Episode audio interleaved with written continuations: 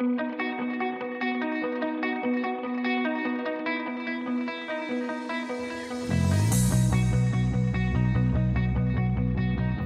is The Breakfast Wrap with John Moore.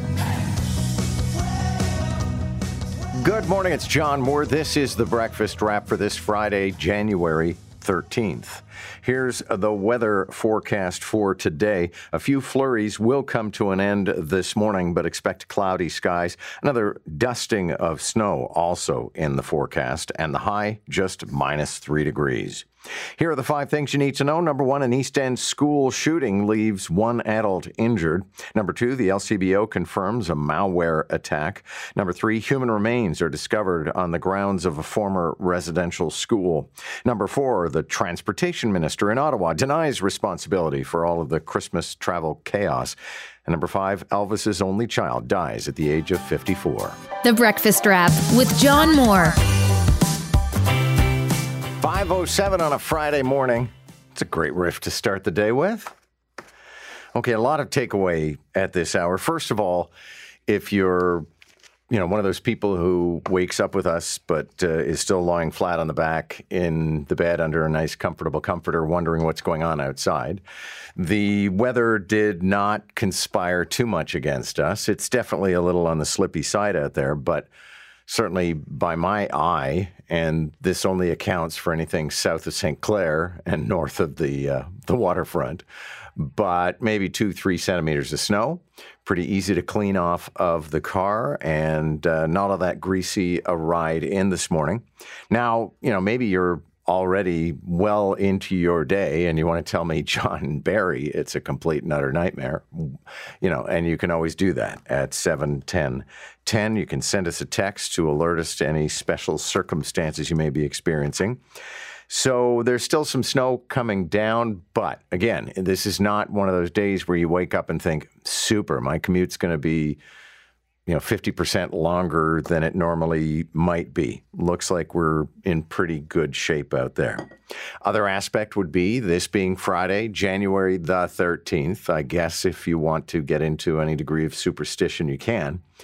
But the wider issue would be that uh, Port Dover is getting all ready for another one of those days where I forget what the figure is the last time we did a count for how many motorcyclists go to Port Dover on any given Friday the 13th. I imagine the cold weather might persuade some people that maybe it's not such a great idea.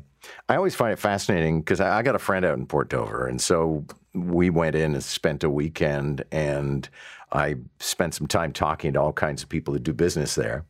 And it's either a fantastic day because you are just going to make bank and you're going to serve 100 more breakfasts than you might serve on any given day, or you're going to retail some stuff, or there are people who simply put a padlock on the front door and get the heck out of the city.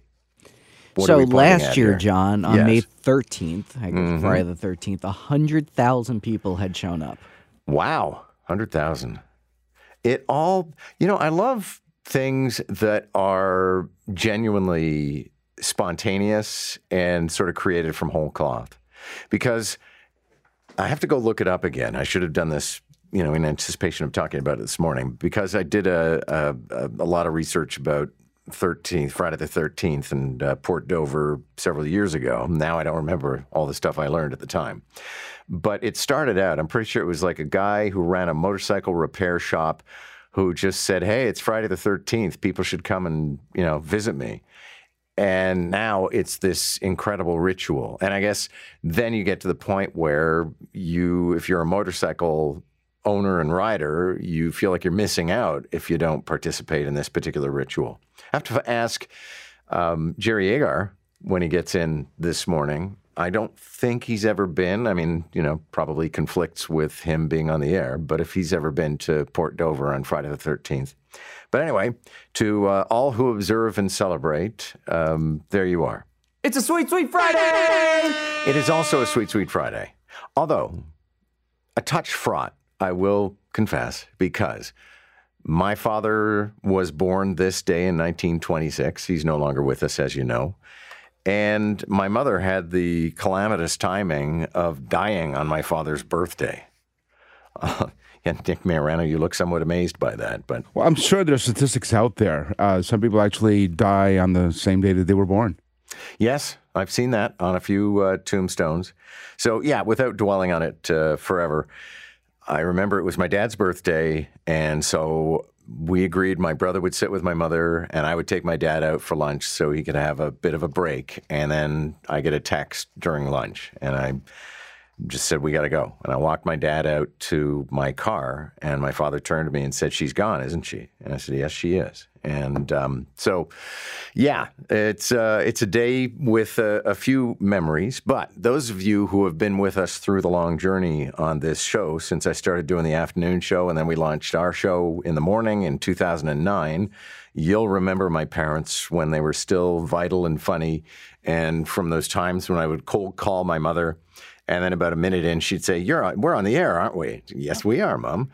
Um, and so people used to enjoy that. And like anybody my age, then we get to the various stations of the cross, and that includes losing your parents.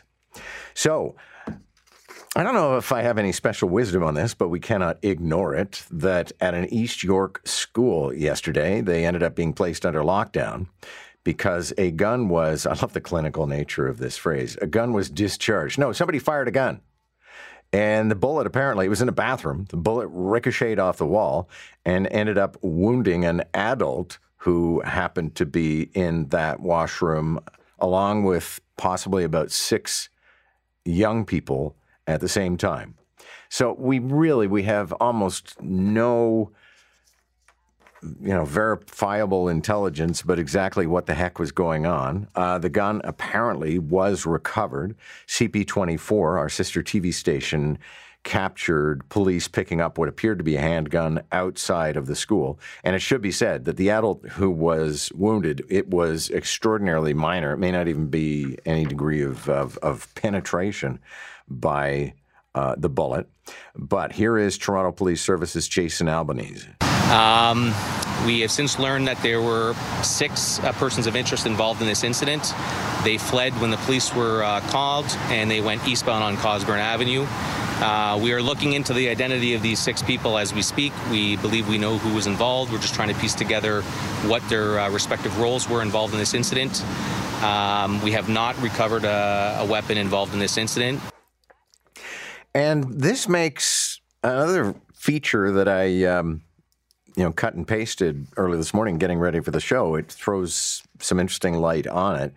It is a, uh, it's not a study necessarily, but some raw data that suggests that young people are increasingly involved in crime and violent crime. And the presumption is that this is due to the disconnect and the upheaval of, of COVID. So we'll we'll endeavor to unpack this story today, but it seems to be one of those things where okay, you got the top line that it appears that young people are engaging in more erratic, sometimes criminal behavior. What we can attribute that to is going to remain a mystery for a good long time. But I think it's fairly safe to assume, as we have for for a good long time, that the disruption of COVID and the lockdowns and kids having to learn from home and you having to work from home and you having lost touch with family members and friends and all of that stuff, that that would lead to some kind of social upheaval. Time for what Toronto is talking about with News Talk 1010's John Moore. John, happy Friday the 13th. Happy Friday the 13th, absolutely. And a whole bunch of motorcyclists headed to Port Dover today. Yeah, exactly. And uh, we're going to start off with some pretty freaky news as well. You know, we've seen a string of gun violence in schools, and this latest incident really attests to that. A gun was fired inside an East York High School bathroom during a fight. Yeah, the name of the school, East York Alternative Secondary School. It's near Cosburn and Coxwell Avenues. And around one o'clock yesterday afternoon, a gun was fired in a washroom. There were, they think, about six individuals in the washroom at the time, and the bullet ricocheted off the wall and ended up injuring one of the adults who was in the room. Still a lot of questions to be answered here, but police did recover the weapon, and they say they know the identities of the people who were in the room at the time. Mm-hmm. And our CP24 uh, cameraman man got a shot of what looked like a gun underside, under a vehicle near that school. So we don't know if that's related, but certainly a very disconcerting situation. All right, and John, you know, a day after UHN declared a code gray, that was not a cyber attack, but now malicious code has been found on the LCBO website. Their system was down, and customer data may have been compromised. LCBO confirming malicious code, you're absolutely right, was found by an unauthorized party. It was embedded in the LCBO websites. They believe that the effort was on not only to disable things at the LCBO, but to get at people's credit card numbers and maybe some of their secret uh, information, passwords, that kind of stuff. So uh, they knocked the app and the LCBO online, the website, off of um, uh, off of the internet as of Tuesday afternoon. And it should be noted this this does not affect you. If you were shopping in a brick and mortar, for example, then nothing of your information has been compromised, but those people on the web may have some concerns. All the passwords have been automatically reset. Okay, well, hopefully no one has their information compromised. We'll wait and see. Uh, and happening next week, John, Ontario's Auditor General set to make a decision on the Greenbelt investigation. This is a joint effort by all of the opposition parties. So the NDP, the Liberals, and the Green parties all coming together and asking the Auditor General to look into the provincial government's reopening of the Green Belt. It's a fraught file. I don't know if they're necessarily ever going to find any kind of a smoking gun. Um, but, you know, this is definitely something that is roiling through Queen's Park right now. Mm-hmm. And some uh, pretty devastating and disturbing news to talk about. Mm. Uh, 2,000 anomalies found during a radar search at a former residential school, including bone fragments that belong to what they believe is a four to six year old child. Yeah, it's more than 100 years uh, old, those human remains that you're mentioning. But a Saskatchewan First Nations uh, group says they used ground penetrating radar at the site of a former residential school, which only closed about 20 years ago. And as you mentioned, they found 2,000 anomalies. You always have to be very careful when we come across a story like this because people talk about things like mass graves. And in fact, many of them are graves, conventional graves. It's just that they weren't labeled and they weren't actually actually identified, but it's still uh, another one of those um, awful stories from our past with Indigenous peoples. Yeah, absolutely. Okay, ending with this one, John. I don't know if uh, if you were fascinated with Barbies like me growing up as a kid. I loved playing with Barbie, and now uh, the new Barbie is being released, and they're releasing something called the Flesh Tone Modesty undergarments, which sounds very uh, very interesting. But what I understand is that you know no more overinflated chest and ridiculously tiny waist. This is a Barbie that is being purpose built for young kids. So uh, Barbie conventionally was for probably you know six, seven eight, and then moving forward, and maybe you lost interest at the age of 13. It's funny you mentioned, did I have any uh, mm-hmm. affinity for Barbie when I was a kid? No. Like most guys, I had an older sister who had a Barbie, and the only yeah. thing that fascinated me was how her knees clicked if you bent them. Yes. Uh, but this new Barbie is 13.5 inches tall, which is two inches taller than a traditional Barbie, huh. has a larger waist, and it de emphasizes the bust line. And it's been, like I said, purpose built for kids with small hands and less motor skills so that they can enjoy the Barbie experience. Wow. Okay. Well, I'm glad they're, you know, catching on to the diversity train and being more conscious about what kind of toys they're putting out there for young girls. I have to get one and add it to my old school collection. News Talk 1010's John Moore. Have a great weekend, John. We'll chat with you next week. Take care. Jennifer Shung over at uh, CP24. And Nick Marano, do you have any completely useless information on Barbie, except that I never know if this was an urban myth or not, that the woman who invented Barbie also like contributed to the Pershing missile or something like that? Well, that's something that we're researching. We did actually bring up Barbie on our show and totally useless information, which by the way is on tonight at midnight in case yep. you can't sleep. But uh, you know, we're talking about how knees click when you bent uh, when you bent her. There's also a geriatric Barbie where her knees also click. There you go. You know what? at, at, the risk of spending way too much time talking about my parents this morning, but when I was a kid, I always knew exactly what step my mother was on when she was coming up the stairs. So, you know, if I was staying up late and reading a book when I was supposed to have turned off the lights, whatever, so that I could be ready for when she came charging through the door. Uh, and, and it was all based on the clicking of her knees as she went up the staircase. And honestly, I knew when she was on the eighth step and I knew when she was on the 12th step. It's 525. You wanted to I do something? have some information, more All right. information. she did have a middle name. Barbie? Yeah. Okay. In case, you know, Barbie's mom was like really mad at her. Yes. Barbie Millicent Roberts. Millicent. Millicent is her middle name. Okay, now we got to do a bunch of research because I'm trying to remember what the name of the inventor of Barbie was, and it might have been Millicent. But I will task you with this, and you and Joe can can do all the research. It is interesting to consider how much a part of pop culture one simple doll from Mattel uh, can be. And of course, all of this in anticipation of, I think it's next July, they're coming out with a Barbie movie. You're listening to The Breakfast Wrap with John Moore. 536 on a Friday morning.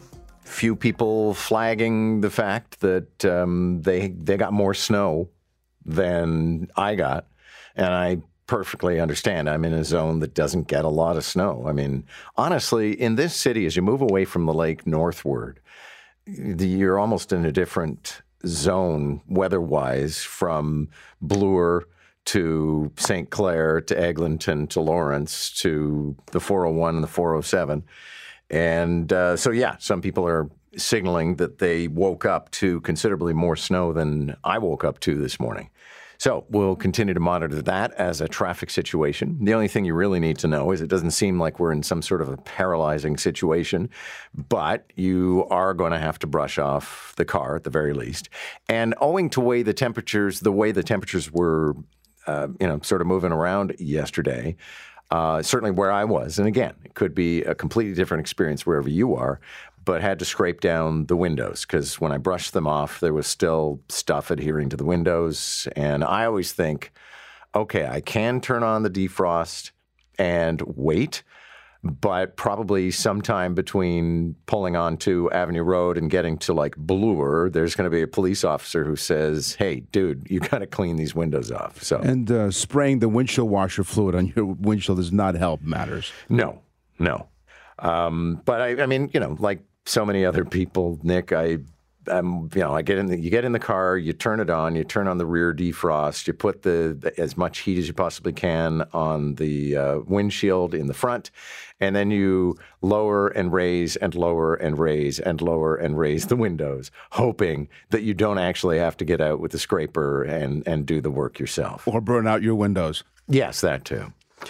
Uh, Lisa Marie Presley passing away at the age of 54. And she was nine years old when her father died. She has lived, um, how would one characterize it? Because she's, she's a pop culture figure, but not exactly, you know, one of the great towering presences in pop music. It was just, it was just so expected, I think, because she was the daughter of one of the most famous people in modern pop history. That a lot was expected of her. She was only nine, as mentioned, when her father passed away, and let it never be forgotten, she was married four times, uh, four husbands, including Michael Jackson and Nicolas Cage. And where's this particular piece of tape from, Nick? This is where she was on an awards show, and she and Michael Jackson at the time were married, and they kissed, and it was just Yeah, there was the MTV Music. Awards. Yeah, Yeah. and Michael Jackson and Lisa Marie came out on stage, and this is what happened. okay. I'm very happy to be here. And just think, nobody thought this would last.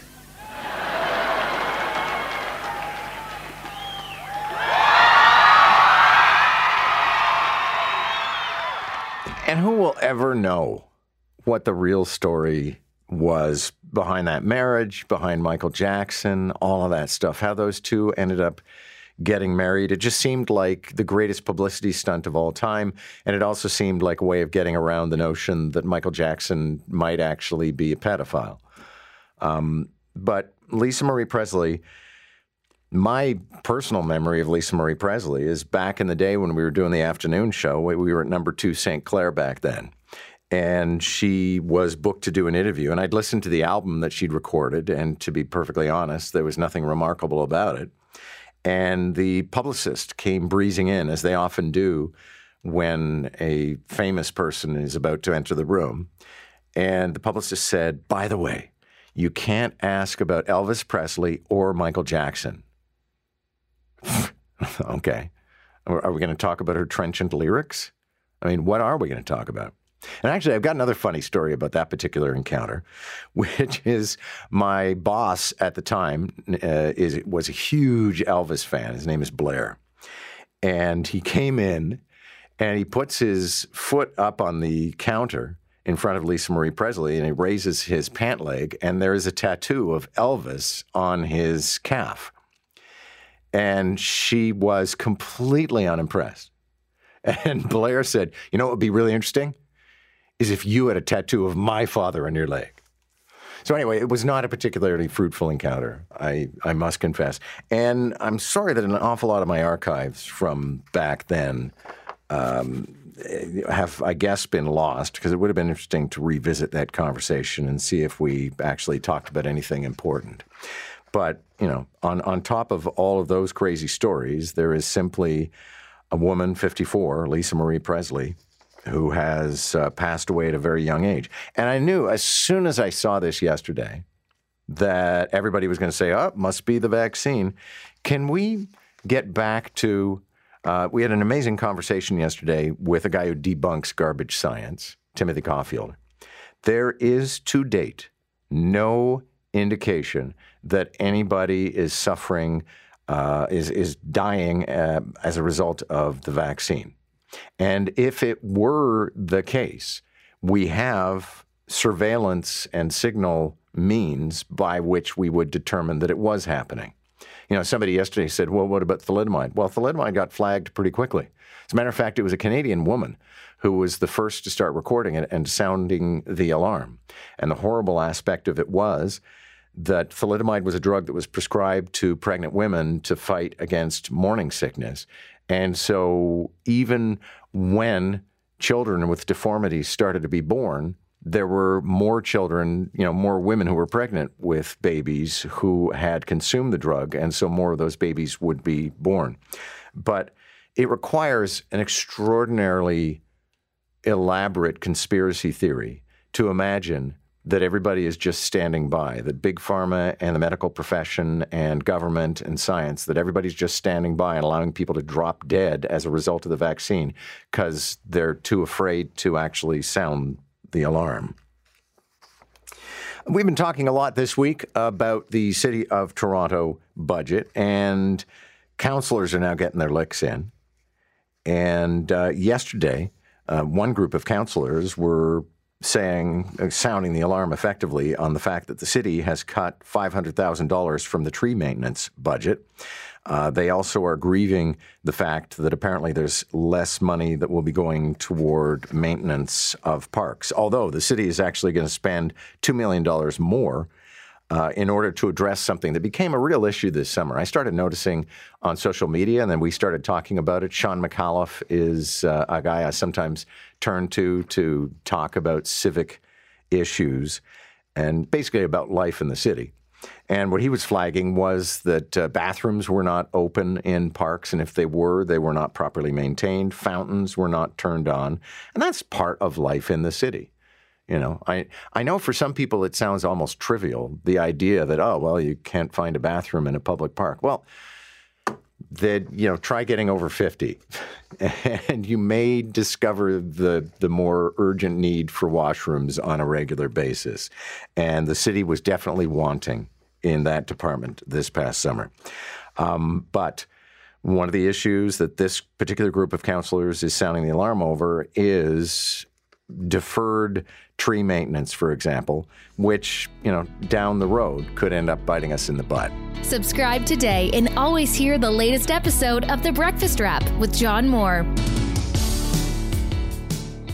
And it was Elvis's birthday quite recently, wasn't it? Because I think he and David Bowie have the same birthday. Uh, January 8th is when Elvis's birthday Okay. Was. And if memory serves from something I was reading, he would have been 88 years old on that particular birthday. And let it never be forgotten Elvis was actually a twin, but his twin did not survive. I've been uh, building a file on twin stories, actually, for a podcast I've been working on that I call Backstories. And the way that particular podcast works is we take something that's in the news right now and then tell a bunch of stories that have something in common with it. So the very first episode, which we haven't released because what I want to do is kind of Malcolm Gladwell style. I want to get to where we have like eight of these, and then we'll just post them and you can enjoy. Uh, but the very first one was inspired by Harry and Meghan, and it's all about people who tried to get away from being royals and you know what that led to. So, as mentioning in the five things you need to know, the federal transportation minister Omar Alghabra saying that he's not to blame for the chaos that prevailed during Christmas time as concerns transportation. And I tend to be somewhat sympathetic in all of this because, first of all, there's almost nothing in common between the troubles that were suffered by multiple transportation providers. If you have a derailment, then you simply cannot run VIA Rail. If you have a tree fall on a train, that's not the same as a derailment, but again, it's not something that some federal minister has power over. And at the risk of being kind of judgy, if people choose to fly with a discount airline and end up with substandard service, it's kind of what you bought, isn't it? And then when it comes to the snow that interfered with a lot of people's plans, again, there is no government power to affect the weather. So, yeah, I mean, I guess you can disagree if you'd like to, and you can always send me a text at 71010. But I just I don't see a commonality in terms of what was affecting transportation during Christmas, and I also don't see a level of government purview or responsibility for many of the things that uh, that went wrong. So there's been another case of a Toronto home being listed for sale without the owners actually knowing about it. Uh, it's, it's, in this case, you may have heard the case we were talking about, I think it was last week, but it was a couple who left the country for a good long time. And when they came back, somebody had listed and sold their house, and somebody else was living in it. In this case, this was a home uh, owned by a guy who was 95 years old. His family moves him into a senior's residence, and the house is sitting vacant, and somebody lists it for sale. And they actually got a flurry of offers. And intriguingly, I guess, it probably eventually would have been listed for sale, but perhaps by the heirs to this particular man or by his estate, not by some complete and utter strangers who had uh, rented the home. Um, but I guess, you know, we talked to Tim Hudak about this a while back. He's with the Ontario Real Estate Association. And he was saying that title insurance is probably always a good idea.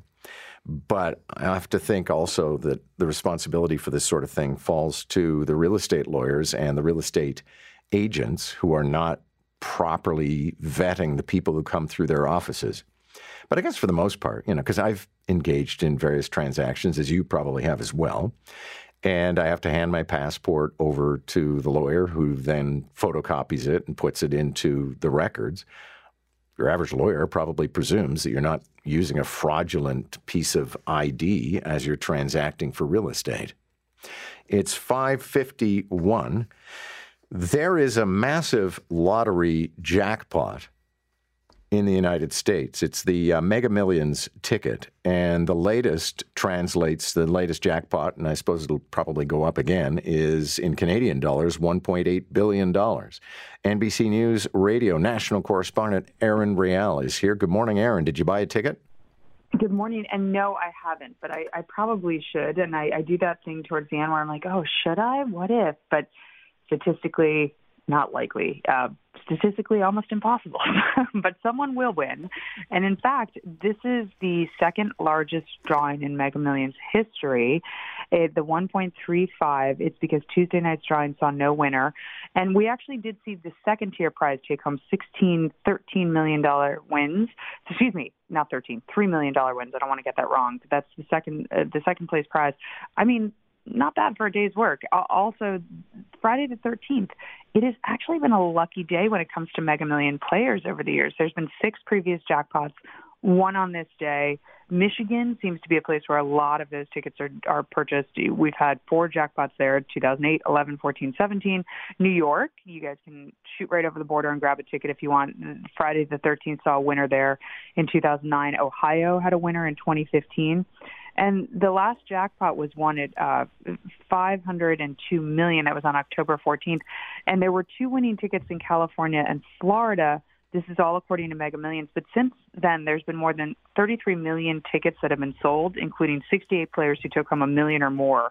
So there are smaller winnings, and those are more statistically likely. Thank you, Erin. Good to have you. Have a good day. Aaron Real with NBC News. And uh, Joe Cristiano, you're heading off to the United States. Are you planning on buying lottery tickets today? I am now. I mean, when you convert that to Canadian dollar, it's 1.8 billion. Yeah, it's worth a dollar or it's, whatever a Mega Millions ticket costs. But it's such irrational behavior. I'll never understand why the bigger the jackpot, the more people buy in and yet, by probability, the less likely it is that they're going to win anything. Well, don't ruin this for me. I've already counted how I'm going to spend it. Well, you know, I loathe gambling. I always say there's only a couple of things I maintained as a result of being raised in the United Church, and one of them was being a ferocious anti gambler. So, Joe, if you do win, you'll be working from home? Yes, from my billion dollar estate. Okay. That is the breakfast wrap. Thanks for listening. My name is John Moore. I hope we'll talk again soon. You've been listening to The Breakfast Wrap with John Moore. Don't forget to subscribe and get the latest episode from wherever you get your podcasts. And listen weekday mornings from 5 to 9 on News Talk 1010.